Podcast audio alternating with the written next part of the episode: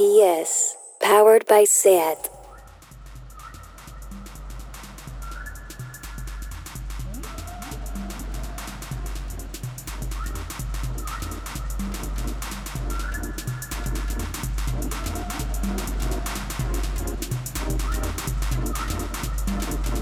Today on Radio Primavera Sound, we welcome John Beltran, a producer from Lansing, Michigan, who's been making quality electronic music for more than 30 years now, both under his own name, I recommend the classic 10 Days of Blue album, and as Placid Angles, whose excellent new album Touch the Earth was released earlier this year. One, one thing that fascinates me about you is you released your first record in 1991.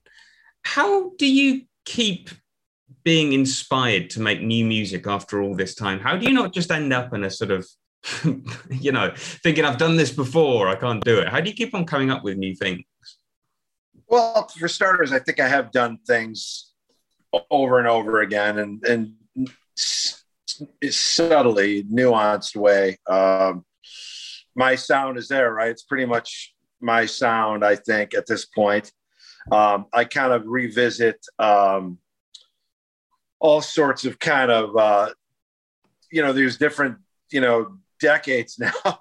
My i'm 52 so i kind of followed the trends a little bit. In the in the 90s i followed the uh, uh, the idm and the detroit techno you know. In the 2000s i went into i got into new jazz pretty heavily you know the Jazzanovas and uh Truby trios and compost records and ubiquity records inspired me and then moving on to now, I kind of go back to all of those things. I'm doing a little bit of all of it. I'm doing electronic, uh, I'm doing my style of stuff.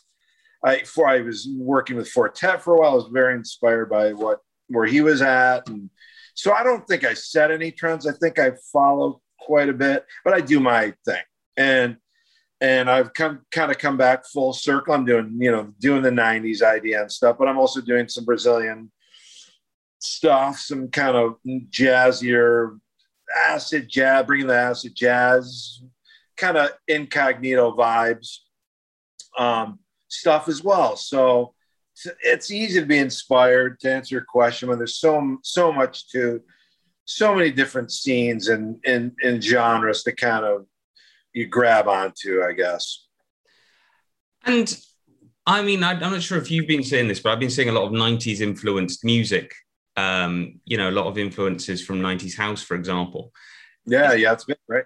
Is that strange for you, as someone who was making like music back then, to see it coming coming back? No, it's cool. You know, for a while, a little confused. Uh, like, whoa, that sounds like us. But you know, there's so many people doing it now. So many artists out. So much music coming out. It's you know, you're gonna get. There's a lot of throwaway stuff too, but there's you know a lot of great uh, energy coming out of you know this music that's a lot more accessible a lot more easy to produce right? Um, and when someone a good idea is a good idea whether it's from 95 or or uh, you know 2005 or and, uh, and beyond. So i'm like uh, the song's the hero right? So whatever whatever whatever is hot is hot to me two things for me have really brought all of your different types of music together, or the music you've made. One mm-hmm. is that it's very melodic, and two, it's that very emotional. Um, does that sound true? And what kind of brings you to those different things? When I was younger, it was like pretty, um, pretty legitimate emotion. You know, I think I was going through a breakup during 10 Days of Blue. Now things seem to be a little more technical, and I know how to draw on. It's almost like an actor that draws on. It's a good crier on on on on camera. I can kind of pull that out, um, and I think music, even technically, you can um, compose even just in kind of a even when I'm happy. I can compose melodic, uh, melancholic music um, and I'm predominantly happy. I'm a father now, 52 years old, and healthy, thankfully, and and not to not a lot to be melancholy about, but I I still love emotional music, whether it be um, you know, done on a acoustic guitar or with electronics. So um, for me, drawing emotions are predominantly technical nowadays. I because I know when I hear something, what is uh, emotive, I guess, and I just go with it. And um, but generally, I have a goal when I write music now, and in that framework, I can kind of draw on those emotions you talk about, and and still draw from some of the things that I've done before. As I kind of loop back around on what I was saying before, that a lot of it I pull a lot of that from my early releases. Quite frankly, the Ten Days of Blue seems to be one of the most kind of landmark albums that I get a lot of young and older people talking about when they talk to me about my music. And so I still kind of go back and I kind of draw from some of those moments, I guess. I'm fascinated because I love 10 Days of Blue and mm-hmm. I didn't know it was a breakup album. Um, what, what happened? Oh, I don't think it's uh, worth talking about now. Just kidding. Okay. I, um, no, just a gal, just a gal. And, uh, um, and you know, I was 26. I don't think there was a whole lot, you know, there wasn't a whole lot going on. Um, I guess, um, romantically. Uh, and when I look at the whole big picture and where I'm in mad love with my fiance now, um, it's an entirely different thing. It was, it was uh, just a breakup at the time, and um, my my cousin William Lopez, who named all the songs on that, as well as named the album, was going through a breakup as well. So he and I, you know, cried in our scotch, if you will, and our and uh, together, and basically just like did these cool tracks, and he came up with these really beautiful names, beautiful titles. Uh, the artwork kind of rounded it out, and and and it's uh, kind of one of those moments in time and but technically I was in a really good place. Uh, was just coming off Earth and Nightfall with on RNS, and I wanted to do something really minimal in comparison. And I was like, my chops were really at that point for that point period in time. My chops were were probably at their at their best, coming off of my early '90s into mid '90s that was kind of like my that's where the pinnacle for that period was for me. So um, we talked about emotion. Um, what mm-hmm. emotions dominate touch the earth uh, the most recent placid angles album? Yeah. Um, i think i draw from some of those uh, early Peacefrog records uh, some of the the um, the the melody style chord progressions. Um, but I think it's a contemporary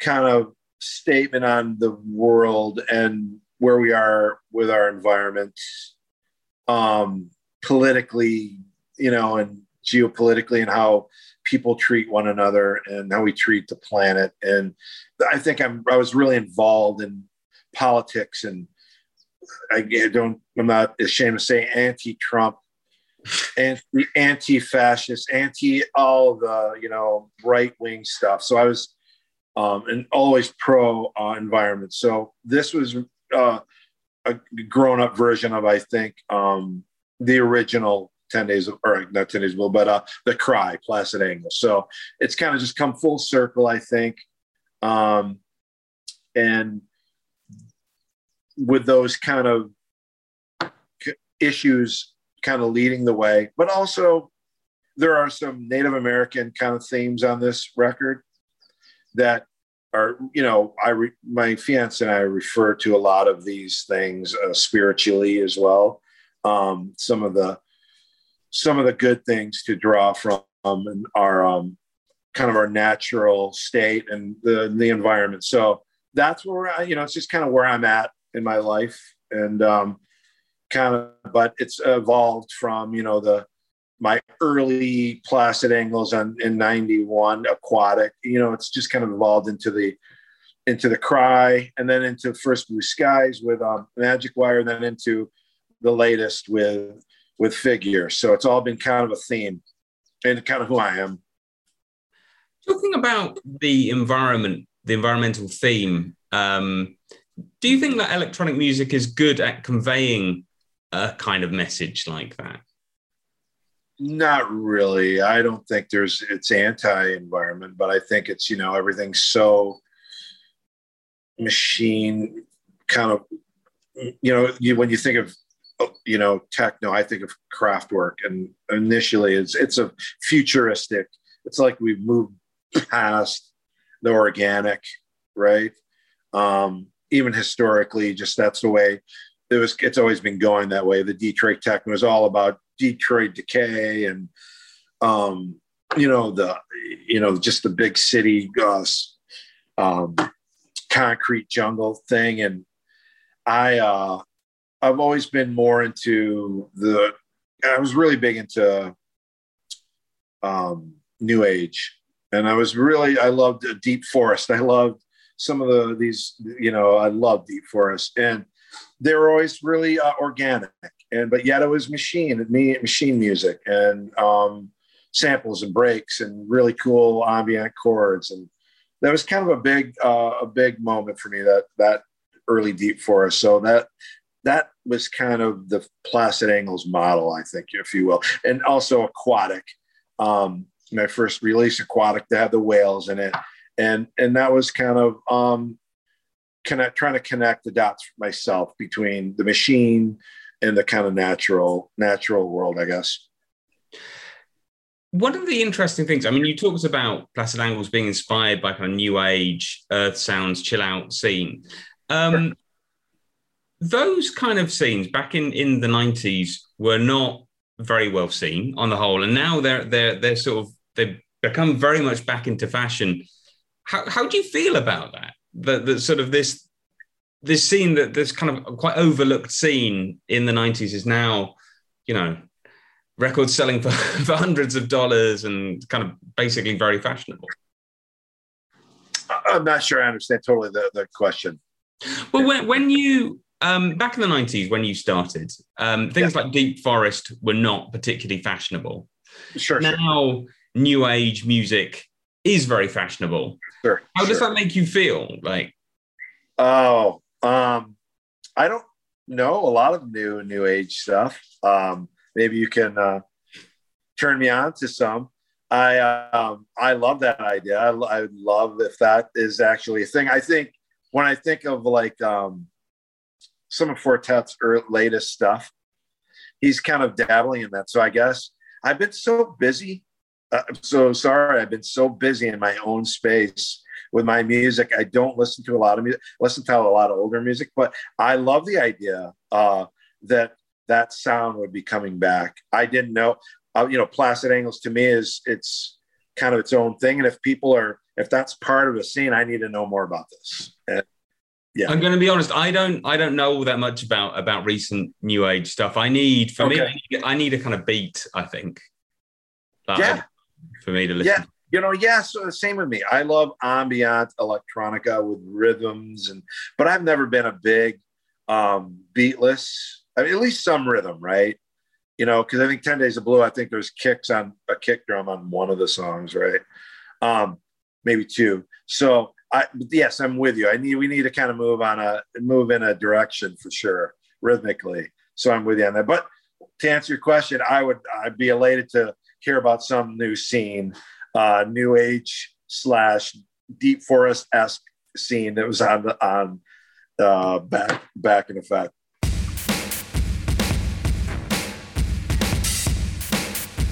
So you're, you're from Lansing, which mm. is just down the road from Detroit. Yes. Um, how important was was Detroit to your work? Big time. You know, I was really into a lot of um, post punk and um, new wave and industrial in high school. Um, mainly uh, English acts. Um, obviously, the the tech or the the pop, the techno pop guys like Depeche Mode, stuff like that, kind of ruled my world in high school. And when I got out, um, actually Depeche Mode, when I got out of high school, was kind of I think Violator was the last uh, record when I was in high school, and after that, I think it was kind of we'd all agree it was kind of a from there for a while, and I kind of stopped following them. And and Detroit was a, a major um, filled a major gap for a lot of us. You know, still into industrial and you know Nitzer Ebb and there was Skinny Puppy and all those kind of right those, but there was something kind of missing because it was bands were all very Depeche Mode esque, wouldn't you say? And I Detroit techno is uh, uh, its own its own animal. So and that you know that changed the game for a lot of people, including myself.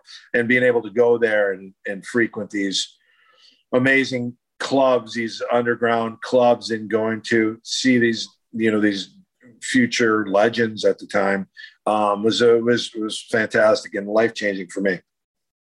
What was it like in Detroit at the time? I mean, I ask because you know I'm I'm a British person of a certain age, and mm-hmm. you know, growing up in the '90s, we very much idolized everything that was happening in Detroit. You know, if someone came from Detroit for us, it, you know, it, it, was like, wow, we couldn't we couldn't believe it. And the idea of like going to a, a techno party in Detroit would have been astounding. Yeah, I couldn't believe it either. So, and I was there, and from this, you know, from that era. Um, yeah, Detroit was um, a, a, kind of a scary place in the early '90s. At night, you know, we'd go to the Majestic and you know be in line. You'd hear a gunshot in the alleys behind that that sort of thing, and uh, that was not rare. And um, but it seemed to be a very, how should I say, very um, very mixed cult very it was very mixed culturally. Black white uh asian whatever you're thinking gay straight uh tall short whatever it was you were they we glommed together in the in that scene. I i remember the shelter where richie hawtin played and i used to see richie pull up in his little junky car and come out with his big crates of records. We'd just see oh there's richie pointing around the corner and, you know, I hadn't really done anything yet. So Richie was a legend at this place called The Shelter. It was at the bottom of St. Andrews Hall in Detroit, downtown Detroit. And the scene was crazy. Like I said, all types of people. And it was, it was fascinating still to this day. I don't get crazy excited about many things uh, in my older age. Um, uh, but I would, you know, I'd give anything to go back to feel that energy again, because um, whether it be that or the UN or the Majestic or any uh, of the maybe late after hours thing, it was crazy. And the music, as you know, that you know, you, when you hear like Suburbanites come on, you know, or um, Art of the Stalker, like that's playing as you're walking in a club. It's it's mind twisting, you know, and the fashion was off the charts. You know, you just had, you know, just it was cool, man. It was uh, super um, for a kid coming from Lansing, Michigan, a college town. It was, it was, it was it. That was all I needed to see. I have a theory, and this might be this might be nonsense, but I'll try it anyway. Which is yeah. that um, one of the reasons that your that your music is like Detroit, but slightly different, is because you come from this this one step removed, like from Lansing, sure. rather than sure. Detroit. Detroit. Do you think that was sure. important? You know, because you, you, had Detroit just there, but you also had like the space. You also had your own kind of different environment. Sure. Yeah, I grew up playing, you know, soccer and, and tennis, and you know, um, it's a little easier going here. You know, there's you know not the pollution, the, the crime, the traffic, and it's a college town, so it's a very friendly place. It's kind of like it's kind of like my shire, if you will, and and so I had a lot of different interests other than music. Still do, still play a lot of tennis, and um, so yes, um, to draw from the energy and the the um, the the powerful energy that you know the Derrick Mays and the um, Carl Craigs were creating I had my own little space, didn't I, away from that, and it was it was beneficial. And yeah, you hear it in my music completely. You talked recently about the funk, soul, and blackness behind Detroit techno. Do you think that has become lost in some newer techno? Yeah, it's hard to kind of explain where that music comes from um, whether it be Derrick or um, Juan. That comes from a, I mean, they're those gentlemen listen to it, Parliament, Funkadelic, you know, Afrika Bambaataa, Kraftwerk, and we all do now. It's, it's, fair. We can pull anything up at any time, right? But they came from that culture, you know, they're, you know, it was kind of, it was like techno slash hip hop, New York kind of breakdancing music. You can't you can't just recreate things. That was a time, and I refer to Kool Herc and um, Grandmaster Flash in New York City. You can do all the hip hop you want everywhere. I mean, but you can't recreate the energy that those that spawned the original sound um, that you get of Detroit techno. So for me, it's pretty clear. Um, to answer your question, if you don't mind asking the question, I was I was going there, but I, what was the what was the question again? Do you think that the sort of funk and soul and blackness is missing from a lot of of newer tank? Oh, yeah, I, I yes, I, I do because I think the funk and the soul and the blackness was, you know, pretty funky and soulful and black back then. So it's kind of like I said. Let me finish where I was going. Yeah, um, it's hard to recreate that, but it doesn't mean there isn't funk and soul and black everywhere around the planet now. But it was so concentrated, wasn't it? You know, as I refer to the Kool Herc and the um, Grandmaster Flash in New York City, or the Juan Atkins and, and Derrick May, Kevin Saunderson in Detroit. It's it's it was tangible. We can recreate things, and we you know soulfully discharge all of this funk, but if they lived it and if you went to the clubs, you would know what I mean. They, they, you know, it was in your face and it was tangible, and it was, a you know, it, it was, um, it was really tough, tough scene. Um, you, you, you know, it was on of coming from Lansing. You didn't, you know, you didn't know.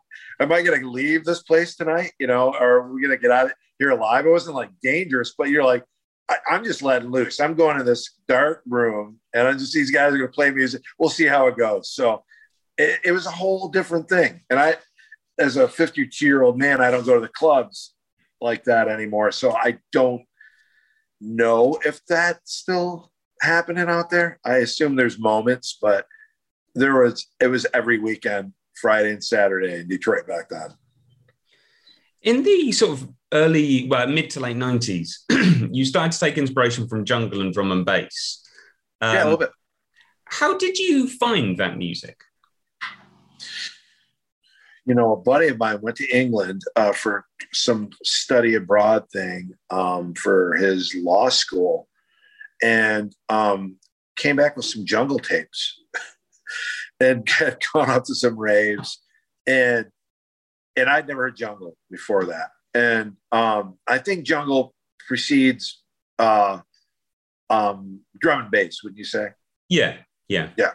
So you know, you heard this more really kind of hardcore dubby jungle stuff, and I was cool with that. I was cool with anything that was kind of had the energy and it had always had its place. But when I heard the drum and bass and I heard the Bukems and the Goldies like timeless and stuff, then it kind of started to tie together for me because you know you heard the pads and heard the chord progressions and the, the ethereal part of it all. And then the drums were even more a little bit laid back sometimes. And that was kind of my bag. Uh, and it, but i was really pushed into it by Renaat at rns he wanted it kind of drum and bass stuff for me. He thought I'd, I'd be good at it. I think i was okay at it. Um, i think if i put you know, continued, um, I could have been very good at it. So I, I dabbled. Um, but I, I think that my logical progressions was the, the main record. I think that caught us, a lot of us.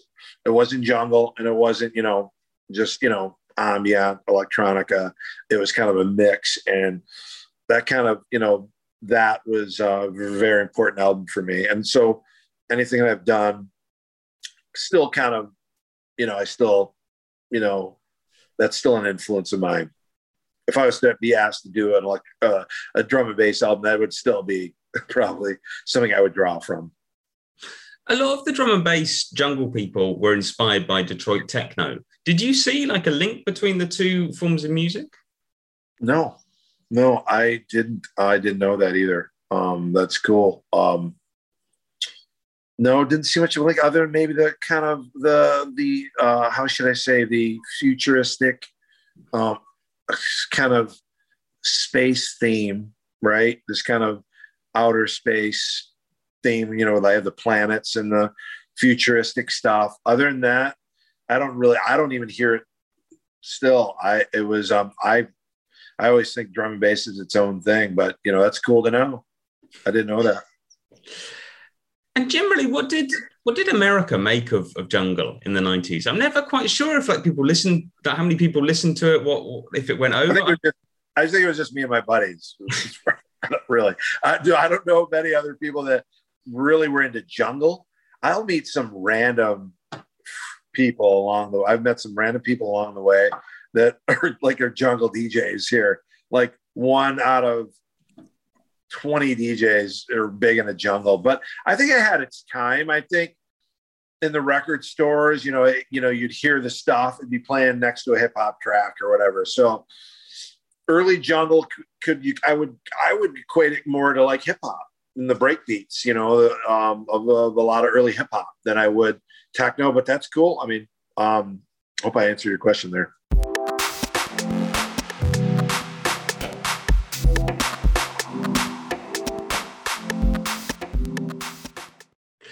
Um, I wanted to ask, if I might, um, some fatherhood questions. Okay. Because um, I, I, have I have two kids. Okay. And um, they very rarely pay any attention to the music I want to listen to. Yeah. Um, okay. And you, your son is ten, correct? Yes. And you said he's into Marshmello. He likes Marshmello. Yeah. Hey, Jordy, come here real quick. Loves Marshmello loves his dad's music, and I'm really happy to and proud to say that. This is Jordy. Hey, Jordy, how you doing? Good. How are you? I'm very good, thanks. What, what do you think of your dad's music? I think it's good. Do you have a favorite track? Lose you. Oh, okay. Jordy, how can I how can I get my kids to listen to good music? How can I get my kids to listen to your dad's music? They just want to listen to Baby Shark. It's driving me mad. Um. just play it for them, huh? Yeah. You know, I just, you know, for a while, I basically would just, um, you know, I he just had to listen to the music in the car, um, and lose you. He's in lose you, so um, his little samples of him when he's a little baby. He can go, buddy. Um, when he was a little baby. So for him, he's connected to it and proud to, proud to be in it. He's in a couple songs throughout the last few years. Does the fact that he like Mar- that he likes Marshmello does that make you like Marshmello on some yeah, I listen, I listen closer for sure, right? And tell me who are your kids? Who are your kids into, and how old are they?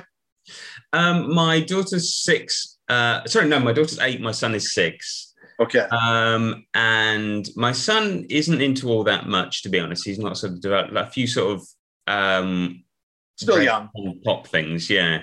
My sure. daughter has got more um, advanced taste. My my daughter is really into. Have you ever heard of a producer called the Fat Rat? No. He's a German producer that makes like really, really, really poppy electronic music, kind of like okay the poppiest yeah. kind of EDM you could imagine. And she's okay. really, really, really into him. Um, and she does like she likes one Marshmello tune with Bastille, I think it was. Okay. Okay. Um, but I, I I've tried like when I was younger, you know, I, I tried them on things like Kraftwerk, and I think they indulged me for a bit, and then like, you know. Sorry about that. I had a phone call come in. See me, sir. Oh yeah, you know, I think I've played Kraftwerk for for Jordy. Um, he's pretty open to what I I play. I get. I'm really into like yacht rock in the summer, like Ambrosia and Player and in Chicago and and I listen to that stuff, and he knows the words of a lot of that stuff. That's all nostalgic stuff for me in the summer when we're like driving to the lake or something. But um, to answer your question, you just got to keep just inundating them with all the good stuff. See what what sinks in, right? Yeah. No, we try to listen to, to music every every dinner time, and I put something on. Like today, I put on the Beach Boys, and uh, they were not very amused again. you know, like Jordy likes good vibrations. We we liked that one. We were it was on the radio, and he was he liked it. I should I should have gone for something like that. I, I was listening to one of their a cappella uh, albums. Yeah, go for the go for the popular ones first, because there is a rest there is a recipe even when it comes to Marshmello or good vibrations. Popular music is a uh, is popular for a reason, isn't it? Yeah, well, that's the thing. Like my, my daughter, for example, introduced me to Blackpink, and I like Blackpink. I think I think that's really good. So, you know, there, there is stuff she's introduced me to I, I like, and there's stuff that yeah I can't quite swallow, like the the fat. No, rat. But yeah, the fat rat and Marshmello. I give it a, a, you know, he's he's passionate about it, so I I, I I'll listen. But yeah, you know, it's you know, we're just you know, it is what it is. We I think we come from a um, we're we're very lucky to have been the age we were. How old are you? 43. Okay, 43. We were lucky to be in that range, to be young when a lot of the music that was coming out and also preceded it had been kind of still um, available. You know, we were really lucky, and um, and trying to trying to be subjective here, I or objective. I would like to. They're not as lucky as we are. That they can always dig it out, which is great because they have technology ahead of them for our, you know, is more than we did, um, and behind them. So they have all the the tools to go get all the music they want. But I really, I love the the area the era that we grew up in. We were just so lucky. One thing that does worry me though is that, well, not worry me, but it, I used to flick through my parents' records, and now the vast majority of my music is sitting on, you know, a hard drive. Basically, you can't flick through it. So I'm not quite sure how they're ever gonna how they're ever gonna find it. But Do you listen to vinyl still? I do, but um, I don't have my records here with me. So So you're in Madrid. uh, Barcelona, Barcelona. Barcelona. Uh, so yeah, I, I think you gotta just get the small record, the re- small record um, collection going. Get them, get them hands on. Jordy helped me build my uh, little uh, kind of mid-century record um, player holder and a record holder. So it holds a receiver and you know he's he's he's hands on. You know, uh, I don't push the stuff on him. I don't push sports on him or music. He kind of finds his way. But have records available for the kids, and they'll be on it. Yeah, You know, and then throw in whatever you listen to. A couple of what you used to listen to your parents. You know, tell those stories. yeah. You know, about where that stuff comes from for you. Well, I, I don't want to take up too much more of your time. I just want to ask one No. one, one more thing, if I if I may. Um, Okay.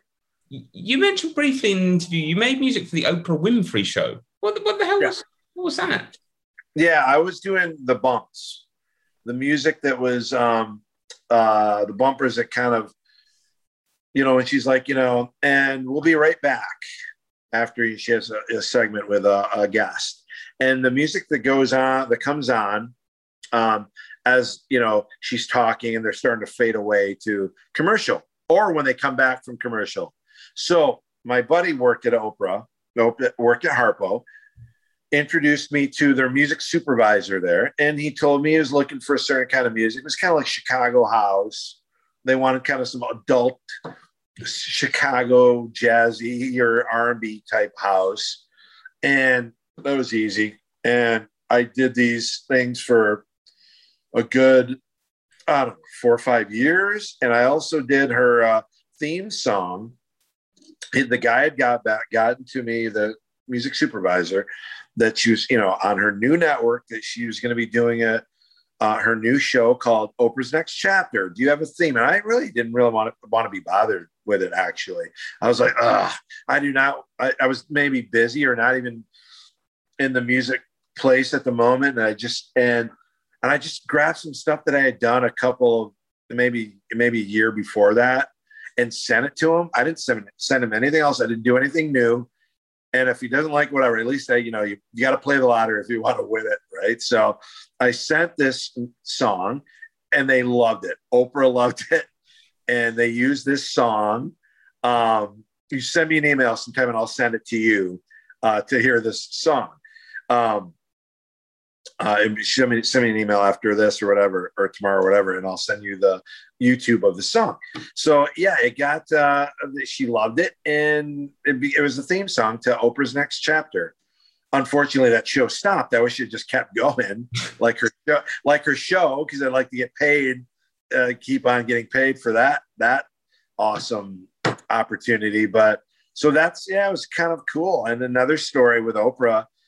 Uh, my buddy um, got a chance. He worked backstage with a lot of the people, the the, the guests, and he would speak to them, whether it be Robert De Niro or uh, um, Naomi Campbell or whatever. He'd speak in the hallways, got to go to their dressing room and kind of make sure they were okay and um, taken care of. And he'd look through Paul McCartney's CDs, and he had Ten Days of Blue. Nice. That's amazing. Yeah, I lived with my parents at the time um, maybe I did. I don't know if I did, but I was at my parents, and he called me at my parents, um, and we were having dinner, and it was probably man ninety eight or something. Um, I don't think it was my parents at that time. Couldn't have. But um, so uh, he he calls to tell me the story, and I and I hang up, and I got to tell my parents that that Paul McCartney had Ten Days Blue in his his CD, and it was very very big very big deal. One of the biggest stories of my life. I can imagine. Yeah, uh, it's interesting with uh, with with the Oprah thing because how do you feel about having some bit of your music in in that weird space in like this massive mainstream space, but I don't know how much attention. I mean, people are hearing it every day. Millions of people are hearing it every day, but maybe they're not paying all that much attention to it, or maybe they are. I don't know. Does it does it feel to be a bit weird? I wrote some gems. Uh, some of those I wish I could just have back and you know get to some other you know, sell them, produce them, or whatever. Um, it's for me. You know, I've done a lot of different stuff. I've done Christmas music. I have a couple Chris, Christmas remixes I did for uh, Gap, the store, um, that were on CDs back then. Um, so I've done all kinds of stuff. So for me, it's not weird. Um, I it's all in a big library, a hundred hundred songs at least in a library. I'd like to to know what's happening with all that stuff. But other than that, it's par for the course for me, man. I just I do so much different stuff, and I've had so many different kinds of experiences. You know, if I had just stayed, I loop back around, just stayed with Ten Days of Blue, I think um, I think music, my music career would have been kind of boring. And it certainly hasn't been that. No, no.